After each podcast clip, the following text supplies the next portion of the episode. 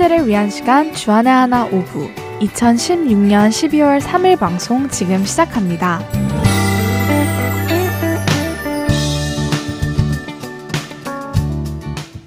애청자 여러분 안녕하세요. 진행의 정다은입니다. 안녕하세요. 진행의 박영규입니다. 지난 한 주도 세상과 구별되어 주님만 따르는 거룩한 삶을 사신 여러분 되셨으리라 믿습니다. 다한자매 혹시 답정너라는 말 들어본 적 있어요? 네, 알죠. 답은 정해져 있고 넌 대답만 하면 돼 라는 의미의 신조어잖아요. 네, 말 그대로 상대방의 의견과 상관없이 이미 답이 정해져 있는 대로 하는 행동, 그리고 이미 정해놓은 답을 듣기 위하여 상대방에게 계속해서 질문하는 행동이라는 의미를 가지고 있습니다. 그래서 이런 행동을 하는 남자들은 답정남, 또 여자는 답정녀라고 요즘 젊은 사람들은 부릅니다. 그래도 이 말이 무슨 뜻인지 잘 이해가 안 되시는 분들도 계실 텐데요. 그런 분들은 이 말이 가장 많이 쓰이는 대표적인 예 하나를 나누어 보면요. 금방 이해가 가실 겁니다. 다음 점에 청취자분들의 빠른 이해를 돕기 위하여 상황극 한번 해볼래요? 상황극이요? 그래요. 자, 여기 대화에서 여자 역할은 다한 자매가 해주시고요. 제가 남자 역할을 하겠습니다. 상황은 저랑 다한 자매가 식사를 하러 나온 상황입니다. 아, 배고파. 뭐 먹으러 가자. 그래? 뭐 먹으러 갈까? 음, 난 배고파서 아무거나 다 좋아. 너가 먹고 싶은 거 먹으러 가자. 그래? 어, 그럼 스시 먹으러 가자. 스시? 어, 그건 별로 안 땡겨. 아, 스시 별로야? 그럼 짜장면 먹으러 갈까? 아, 그건 이틀 전에 먹었어. 어, 그럼 파스타 먹으러 가자. 파스타는 양이 별로 안 차잖아. 그럼 찜닭은 어때? 아니야. 아, 나 오늘 나올 때부터 칼국수 먹고 싶었는데 칼국수 먹으러 가자. 네, 여기까지가 답정 너. 답은 정해져 있고 넌 대답만 하면 돼의 에피소드 중 하나입니다. 이 에피소드에서 나오는 여자는 아무거나 먹자. 심지어 상대방이 먹고 싶은 것을 먹으러 가자라고 말은 하였지만 이미 메뉴는 칼국수라고 정해놓은 상태였던 것이네요. 네, 그런 거죠. 이 상황에서 남자는 어떤 생각이 들었을까요? 어, 이런 생각이 들지 않았을까요? 답은 이미 정해져 있고 그대로 할 거면서 왜 나한테 물어보는 거야? 라는 생각 말입니다. 첫 찬양 듣고 오겠습니다.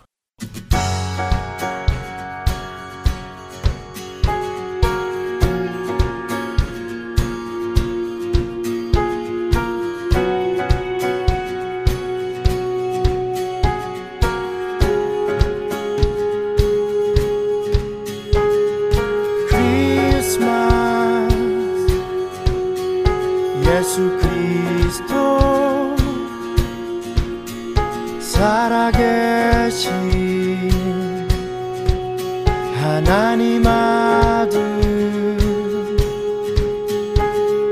크리스마스 메시아 다시 오신 영광의 주인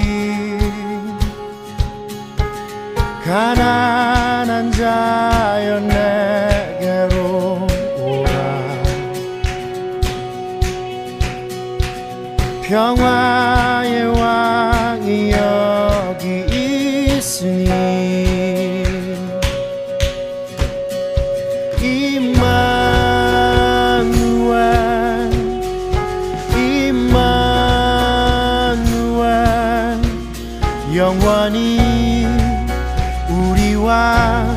함께 하시네.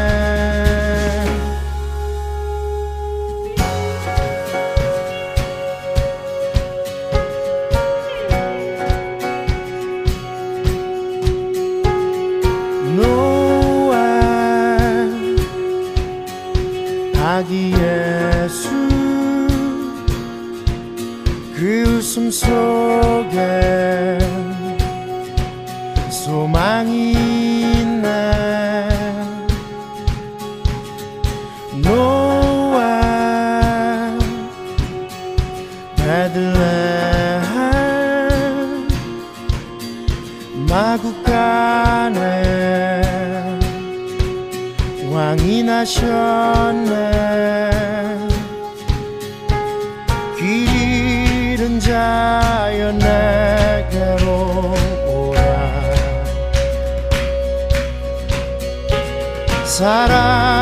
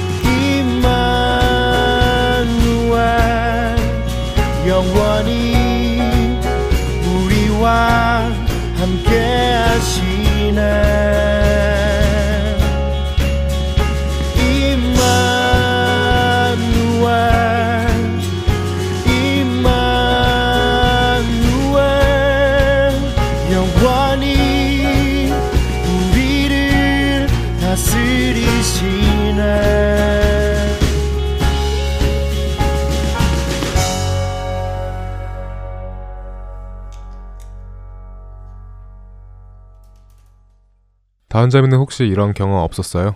음, 둘 다 있어요. 친구랑 영화를 보러 갈 때 친구가 다른 영화를 보고 싶어 했지만 제가 보고 싶은 영화를 본 적이 있어요. 지금 생각해보면 볼 영화를 이미 제 마음속에 정해놓고 친구한테 예의상 물어봤네요. 네, 저도 약속 시간을 저 혼자 이미 정해놓고 몇 시에 만날지 의례적으로 물어본 적이 있었습니다. 아, 생각해보면 이런 경우가 우리 삶 속에 참 많은 것 같습니다. 혹시 방송을 청취하고 계시는 분들은 이렇게 답을 정해져 있고 넌 대답만 하면 돼 라는 이 답정너에 행동을 해보신 적 없으신가요? 혹시 당장 생각나는 게 없으시다면 제가 생각날 만한 예를 하나 드리겠습니다. 바로 하나님께 기도드리는 우리의 모습입니다. 하나님께 기도드리는 우리의 모습이요? 음, 그렇네요. 하나님께 기도를 드릴 때의 제 모습을 보면 정말 답을 정해놓고 기도를 드린 적이 참 많네요. 저도 돌아보니 수많은 방법으로 수많은 기도를 답을 정해놓고 드렸던 것들이 떠오르더라고요. 하나님, 어떻게 하면 좋을까요? 하나님께서 원하시는 대로 이끌어주세요. 그런데요, 저한테 좋은 계획이 하나 있어요. 아니면, 하나님, 제가 원하는 것은 이런 것들이에요. 자, 이게 잘 되게 도와주시면 돼요. 또는, 하나님, 두 갈림길에서 어디로 가야 할지 모르겠어요. 어디로 갈까요? 그런데 아무리 생각해봐도 첫 번째 길은 조금 평탄하지 않을 것 같으니 일단 두 번째 길로 가볼게요. 등 얼마나 많은 저의 기도들이 답은 이미 제가 정해놓은 상태에서 하나님께 의견을 묻는 기도였는지 헤아릴 수 없습니다. 네, 이런 기도들은 답은 이미 제가 정했으니 하나님은 알겠다고 대답만 하시면 돼요. 예의상 물어본 거니까요. 라고 기도를 드리는 것과 다를 것이 없는 기도라고 말할 수 있을 것 같네요. 네, 그런 기도가 되는 것이죠. 그럼 그런 기도를 받으시는 하나님께서도 이런 생각이 드시지 않으실까요? 답은 이미 정해놓고 나한테 기도하는 이유가 무엇이니 내가 다른 곳으로 가라. 이것은 아니다라고 하여도 어차피 이미 너가 정해놓은 너의 답대로 할 것 아니니 라고 말이죠. 네, 답을 이미 정해놓고 그게 하나님의 뜻이든 아니든 무조건 제가 정해놓은 답대로 가게 해달라고 기도하는 것은 참다운 그리스도인의 기도 방법이 아니겠죠? 예수님께서도 핍박과 죽음을 앞두시고 하나님께 기도를 드린 것을 보면 말이죠. 마태복음 26장 39절 말씀. 조금 나아가사 얼굴을 땅에 대시고 엎드려 기도하여 이르시되 내 아버지여 만일 할만하시거든 이 잔을 내게서 지나가게 하옵소서. 그러나 나의 원대로 마시옵고 아버지의 원대로 하옵소서 하시고 그렇죠. 예수님께서도 하나님께 기도를 드릴 때 답을 정해놓고 기도를 하지 않으셨습니다. 원하시는 것을 구하시되 답을 정하는 것은 하나님께서 하실 일임을 기도를 통하여 고백하셨습니다. 즉, 우리가 답을 정해두고 기도한다는 것은 하나님께서 하실 일을 감히 우리가 하겠다고 말씀드리는 것과 같다는 것입니다. 하나님의 그 자리에 우리가 앉겠다는 뜻이 되겠죠. 하나님께 드리는 기도는 우리가 이 세상에서 잘 먹고 잘 살 수 있도록 support 해달라고 하는 기도가 아닙니다. 나의 뜻을 이루기 위하여 앞길을 밝게 비추어 달라는 비나이다, 비나이다 하는 기도 역시 아닙니다. 예수님께서는 앞으로 받으실 그 고통을 아시고도 나의 원대로 맛이 없고 아버지의 원대로 하옵소서라고 기도하신 것처럼 하나님의 뜻을 구하고 그것에 순종하여 그대로 살아가기 위한 것입니다. 네. 답을 정해놓고 드리는 그런 기도는 하나님의 뜻을 구하는 기도가 아닙니다. 오히려 하나님의 뜻을 바꾸려는 기도입니다.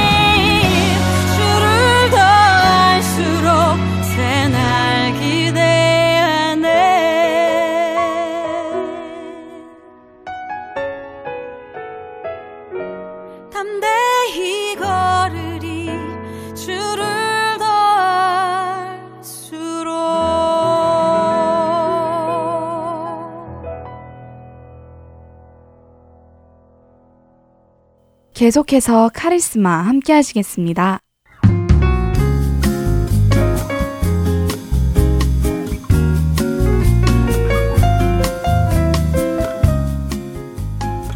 애청자 여러분 안녕하세요. 카리스마 진행의 최강덕입니다. 안녕하세요. 함께 진행하는 박영규입니다.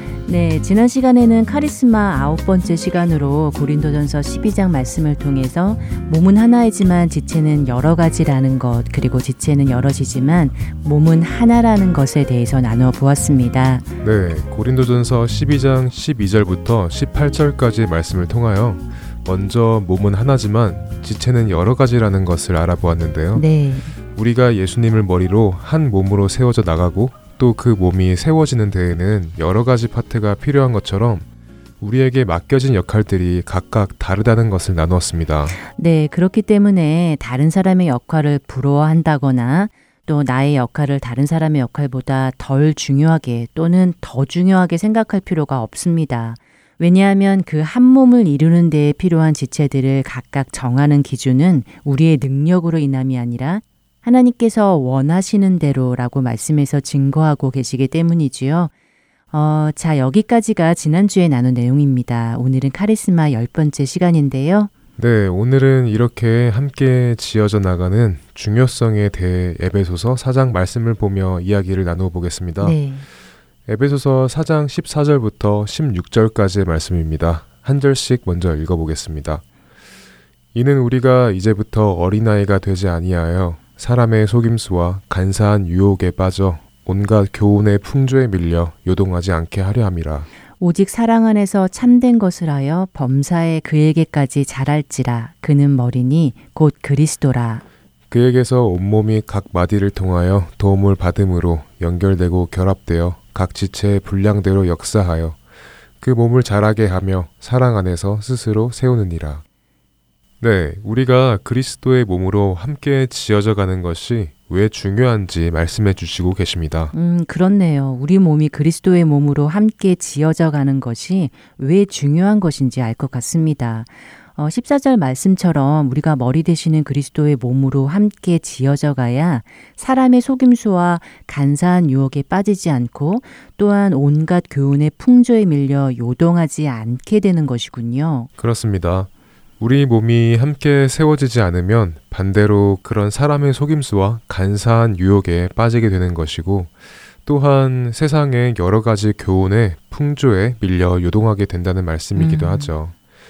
어, 그렇게 되지 않기 위하여 16절 말씀처럼 예수님 안에서 서로 서로가 도움을 주고 받고 각자의 분량대로 일을 하며 그리스도의 장성한 분량에까지 자라나야 하는 것입니다. 맞습니다. 이단에 빠지는 많은 사람들이 결국 머리 되시는 그리스도 안에서 서로 세워주지 못해서 그렇게 된 것이라고 볼 수 있겠네요. 네, 맞는 말씀입니다. 우리가 여기에서 중요하게 보아야 할 점은 어, 예수님의 몸을 이루는 각 지체가 서로를 도와야 한다는 것입니다. 음, 각 지체가 서로를 도와주었을 때 완전한 조화를 이룬다는 것이고 그 조화가 이루어졌을 때 그 몸을 자라게 하고 세우게 된다는 것입니다. 네, 지난주에 이어서 계속해서 우리 지체 모두가 서로를 돕고 또 도움 안에서 서로가 조화를 이룬다는 것을 강조하고 계시는군요. 어, 다른 말로 하면 우리 모두가 서로를 돕지 않아 조화를 이루지 못한다면 그 결과로 그리스도의 몸을 세울 수 없다는 뜻이 되겠고요. 네, 세울 수 없을 뿐더러 그 안에서 더 갈라지고 더 분열이 생기는 일들이 발생하겠죠. 네. 그래서 오늘은 우리가 지금까지 배운 것들을 조금 더 현실에 대입해 보기를 원합니다. 어, 현실이라면 어, 우리가 현재 출석하고 있는 교회나 사역지 뭐 이런 곳의 말인가요? 네, 과연 우리가 몸을 이루고 있는 교회 또는 단체는 예수님의 몸을 세우고 있나? 서로를 도와 하나의 조화를 이루고 있는가? 음, 각 지체마다 맡겨진 역할에 충실하고 다른 사람의 역할을 욕심내거나 또는 업신 여기고 있지는 않은가? 이런 것들을 말이죠. 음, 교회가 너무 크거나 사람이 많은 단체라면 조금 더 조그만 소그룹을 생각하면 좋을 것 같네요. 예를 들어 찬양팀, 어, 방송팀, 어, 셀, 목장 이런 식으로 말이지요. 네, 그렇게 먼저 소그룹을 생각해 보는 것이 더 도움이 될 수도 있겠네요. 어, 소그룹이라 하여도 또 그 소그룹 안에서도 각자에게 맡겨진 역할이 각각 다르니까요. 네. 그러면 찬양팀을 예로 한번 들어보죠. 찬양팀 안에서는 역할을 크게 나누면 팀을 이끄는 리더가 있고 리더를 따라 찬양을 드리는 팀으로 나눌 수 있겠죠. 네. 그리고 또 팀을 악기팀과 보컬팀 그리고 각종 장비와 음향을 담당하는 기술팀으로 나눌 수도 있을 것입니다. 음. 어, 악기팀을 또 나누면 리드하는 악기팀과 support해주는 악기팀으로 나눌 수 있겠고요. 네. 보컬팀을 나누면 리드 보컬, 또 화음 보컬로 나눌 수 있을 테고 화음 보컬을 또 나누면 높은 화음을 맡은 사람, 낮은 화음을 맡은 사람으로 나눌 수 있을 것입니다. 이처럼 한 찬양팀 안에서도 맡겨진 역할이 다양하게 많은 것을 보는데요. 와, 이렇게 따져보니까 한 찬양팀 안에도 정말 다양한 지체들이 존재하는군요. 그렇죠. 그런데 이렇게 많은 지체들이 자신의 맡은 일을 하지 않고 조화를 이루지 않는다면 어떤 일이 일어날까요? 음. 어, 예를 들어 화음을 넣는 사람이 화음을 넣지 않고 리드 보컬을 한다던가 리듬을 맡은 악기가 리듬을 하지 않고 멜로디로 하려 한다면 그 팀이 드리는 찬양은 하모니를 내는 것이 아니라 소음을 내는 것이 될 테고 음. 하나님께 찬양을 드려 하나님을 기쁘시게 하는 것이 아니라 오히려 하나님을 슬프시게 할 것입니다. 그러게요. 상상만 해도 끔찍하네요. 하지만 반대로 맡겨진 역할에 충실하고 또 서로를 도와 하나님의 조화를 잘 이룬다면 정말 아름다운 찬양이 드려지겠지요. 그렇게 되면 성도들도 그 안에 함께 조화되어 하나님께 찬양을 드리게 될 것이고 또 그런 가운데에 깊은 예배의 자리로 나아갈 수 있을 것이란 생각이 듭니다. 그리고 이런 깊은 예배를 드릴 때에 어, 성도들과 하나님의 관계 역시 더욱 깊어질 테고요. 어, 조화가 정말 중요하군요. 그렇죠. 그런데 여기서 잠시 생각을 해보죠. 우리가 지난 시간에 나눈 고린도전서 12장의 말씀을 한번 적용해 보겠습니다. 네. 고린도전서 12장 22절은 더 약하게 보이는 몸의 지체가 도리어 요긴하다고 하셨죠. 네네. 그래서 우리가 겉으로 보이지 않는 우리 속의 장기의 중요함에 대해 나누었잖아요. 어, 그렇죠. 그것을 적용해 보자는 것인데요. 어, 찬양팀 하면 우리는 눈에 뜨이는 인도자나 연주자들이 중요하다고 생각합니다. 네. 물론 중요하죠.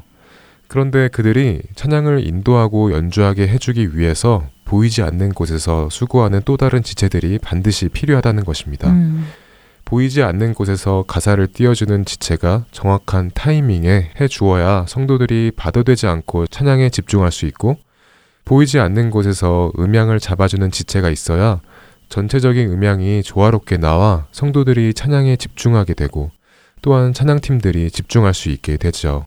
그렇네요. 우리는 앞에선 인도자들과 연주자들만 중요하다고 생각하지만 그들이 자신의 일을 잘 감당할 수 있기 위해서는 보이지 않는 곳에서 서포트해주는 동역자들의 수고가 꼭 필요한 것이네요. 그렇습니다. 이번에는 우리 청년들이 속한 청년부도 한번 생각해 보죠. 네.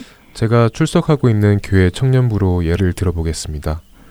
어, 청년부를 담당하고 계시는 목사님, 장로님, 또 간사님이 계시고 회장, 부회장, 총무, 서기, 회계, 새가족 섬김이, 찬양팀, 방송팀 등 이렇게 많은 역할들이 있습니다. 음, 이런 각각의 파트가 다 중요합니다. 그러나 이런 각각의 파트들이 각자의 맡은 바 사역을 할 수 있도록 보이지 않는 곳에서 돕는 지체가 또 필요하죠.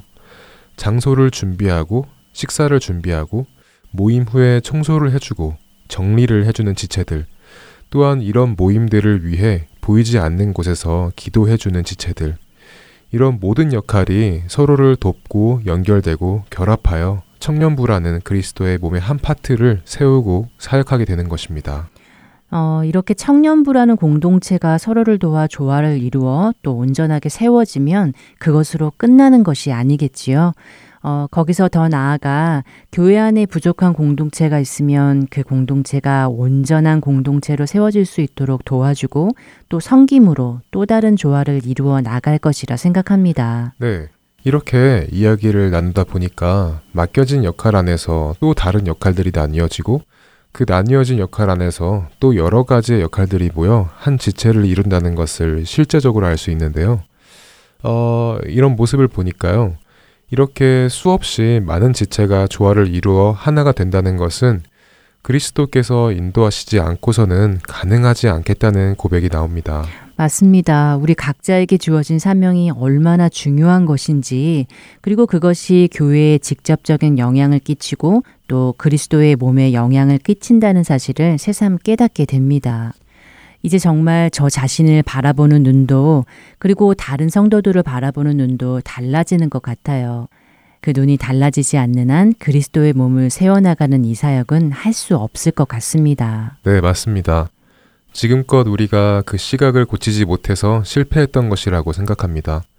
이제 그 시각을 고치고 우리 각자에게 맡겨진 사명이 겉으로 중요해 보이던 아니던 모두 필요하고 또한 중요하다는 것을 볼 수 있게 되기를 바랍니다. 네, 예수님의 몸을 세워나가는 것은 특별한 사람만이 세우는 것이 아니라 믿는 자들 모두가 조화를 이루어 그 구성한 전체가 함께 자라가야 세울 수 있는 것임을 확실히 알게 되었습니다. 그렇기 때문에 이 시대의 교회가 해야 할 일은 하나님 안에서 우리의 머리가 되시는 예수님에게까지 함께 지어지고 자라나가야 하는 일이겠지요. 그렇습니다.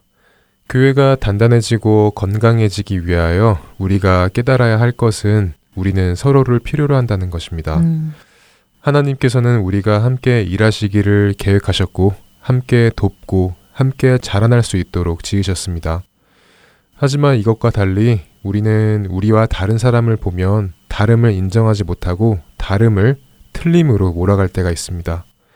스스로와 다른 것을 보며 욕심부리고 시기하고 또 무시하고 심지어 업신 여기게까지 되는 오류를 범합니다.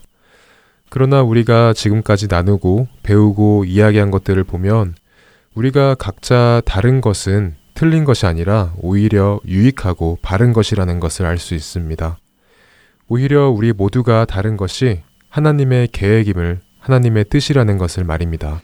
네, 카리스마 열 번째 시간 마칠 시간이 다 되었는데요. 앞으로 세 번의 시간이 더 남아 있습니다. 마칠 시간이 다가올수록 앞에서 말씀드린 것처럼 우리가 지금까지 나눈 카리스마, 곧 은사를 각자가 속해 있는 교회나 단체에 적용해 보시기를 바랍니다. 어, 나는 어떤 은사를 받았을까? 내가 이 은사를 받았다면 성경적으로 쓰여지고 있는가? 또 우리 교회는 성경적으로 세워지고 있는가 하는 것들 말이지요. 네, 그리고 또 자신 스스로가 하나님과 먼저 하나가 되었는지, 그리고 그분 앞에서 온전함을 받았는지 역시 돌아보는 시간을 가져보시기를 바랍니다. 네, 저희는 다음 주 이 시간에 다시 찾아뵙겠습니다. 애청자 여러분 감사합니다. 안녕히 계세요. 안녕히 계세요.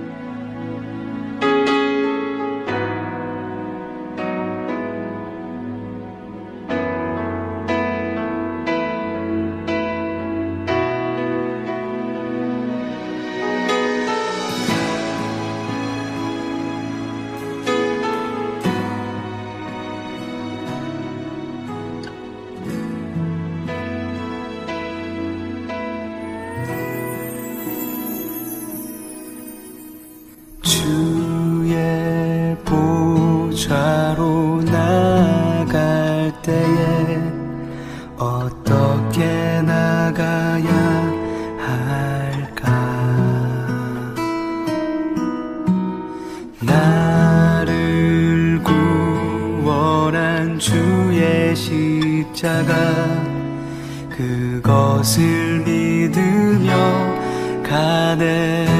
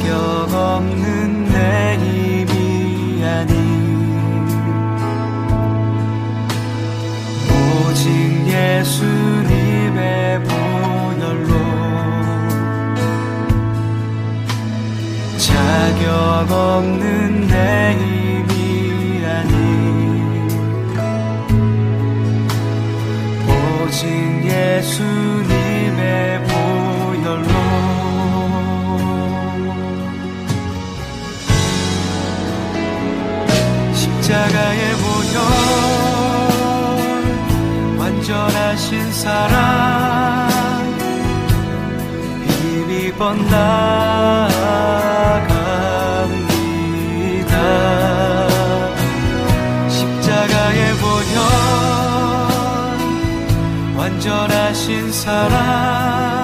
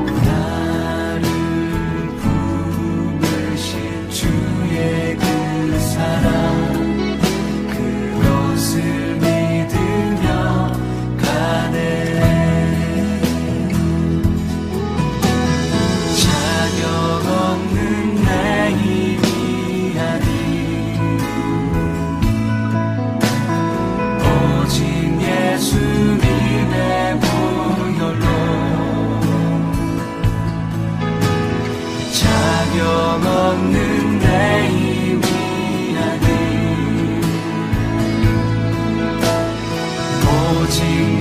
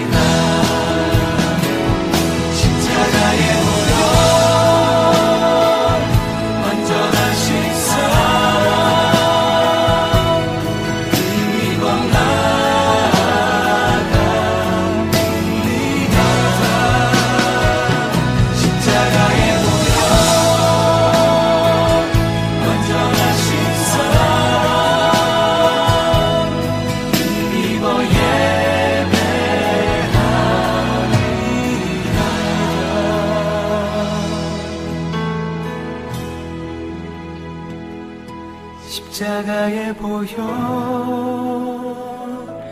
완전하신 사랑. 힘입어 나갑니다.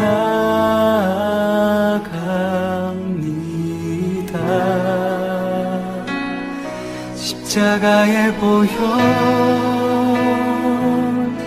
완전하신 사랑. Τι μη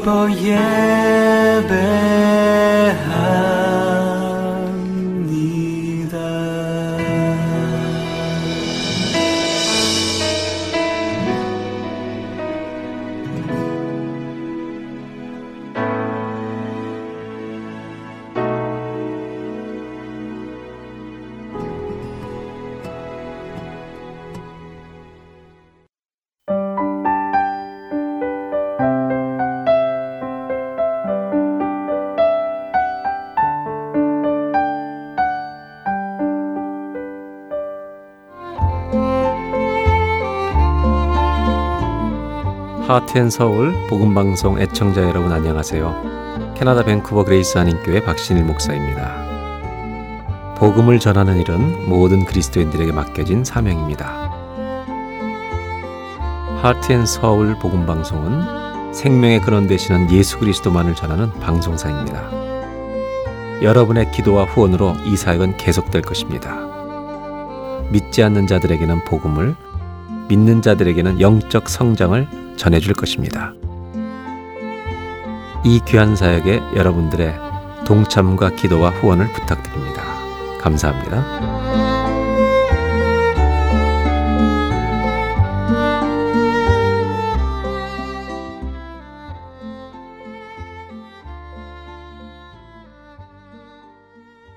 이어서 김민석 아나운서가 낭독해드리는 오스왈드 챔버스의 주님은 나의 최고봉으로 이어드립니다.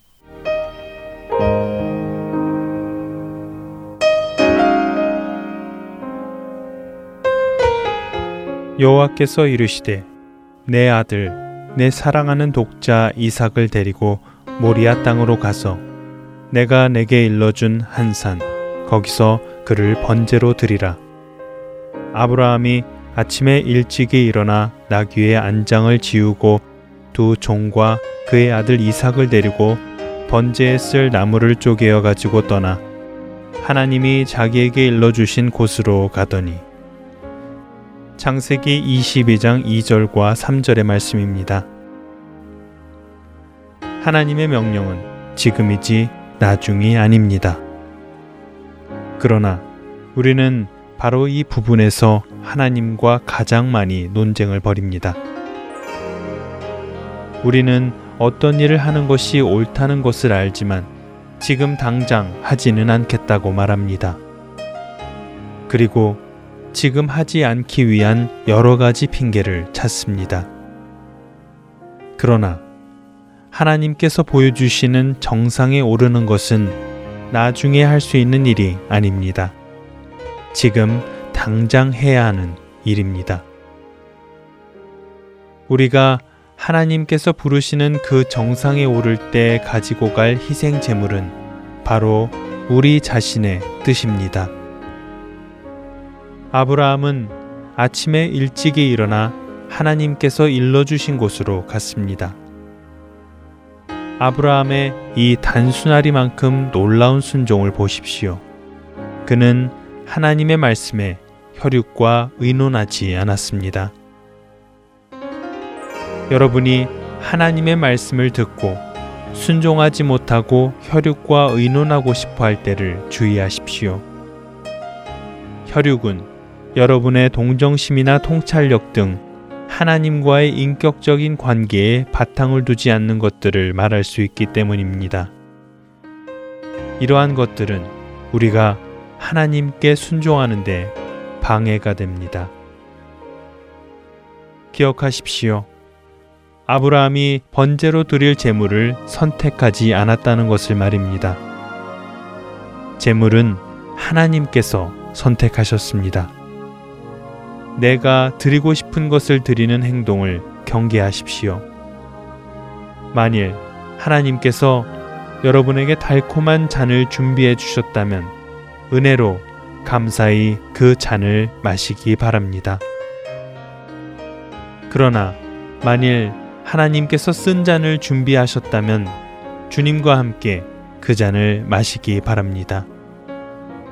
하나님께서 여러분에게 어려운 시간을 허락하시면 받아들이시고 그 시간을 견디십시오.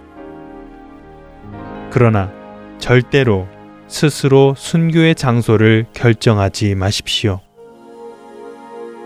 하나님께서는 아브라함에게 가혹한 시련을 선택하게 하셨지만 아브라함은 아무런 항변을 하지 않았습니다. 그는 인내하며 나아갔습니다.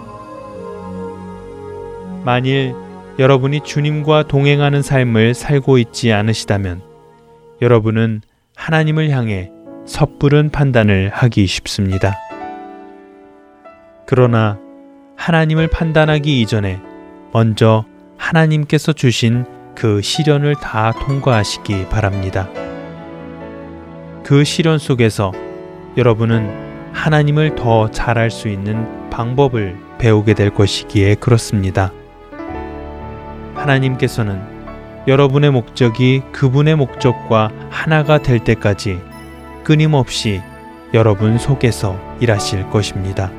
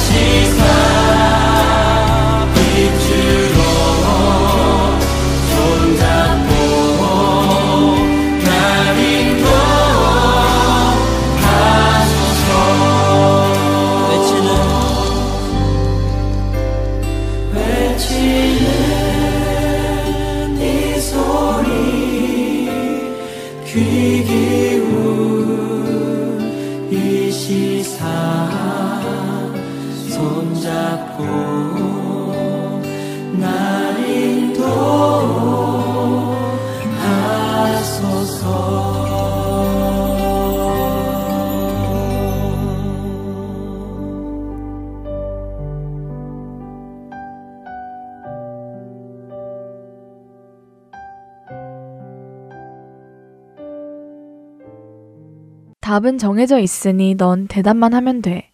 라는 뜻을 가지고 있는 신조어 답정너. 혹시 우리가 하나님께 드리는 기도도 바로 이런 개념의 기도가 아닌가 생각해 보았습니다. 네, 답을 정해놓고 하는 기도는 사소한 일이 아닙니다. 왜냐하면 이런 기도는 우리의 신앙 전체를 송두리째 흔들어 놓을 만한 것이기 때문이죠. 우리의 신앙 전체를요? 그렇죠. 어, 답을 정해놓고 드리는 기도는 하나님의 뜻을 구하는 기도가 아닌 오히려 하나님의 뜻을 바꾸려는 기도라고 말씀드렸는데요. 우리가 하나님께 구하는 기도를 드릴 때 하나님의 뜻대로 되기를 구하면 그것이 우리가 원하였던 것이 아니다 하더라도 순종할 수 있고 또 감사하는 마음을 가지게 되겠죠.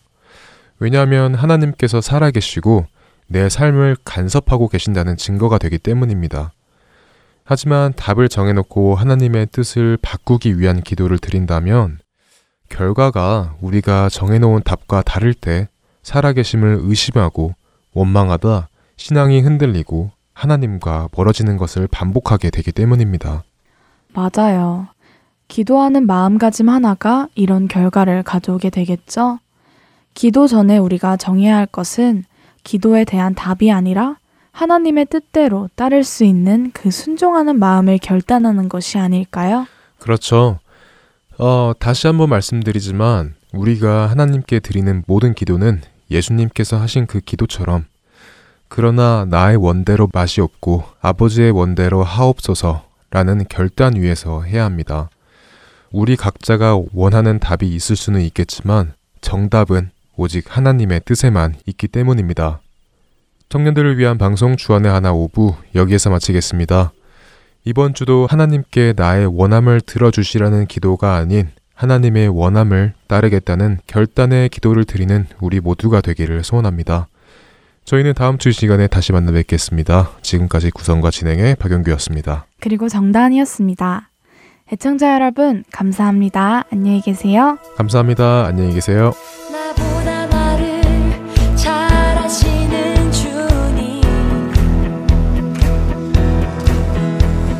내가 주를 떠나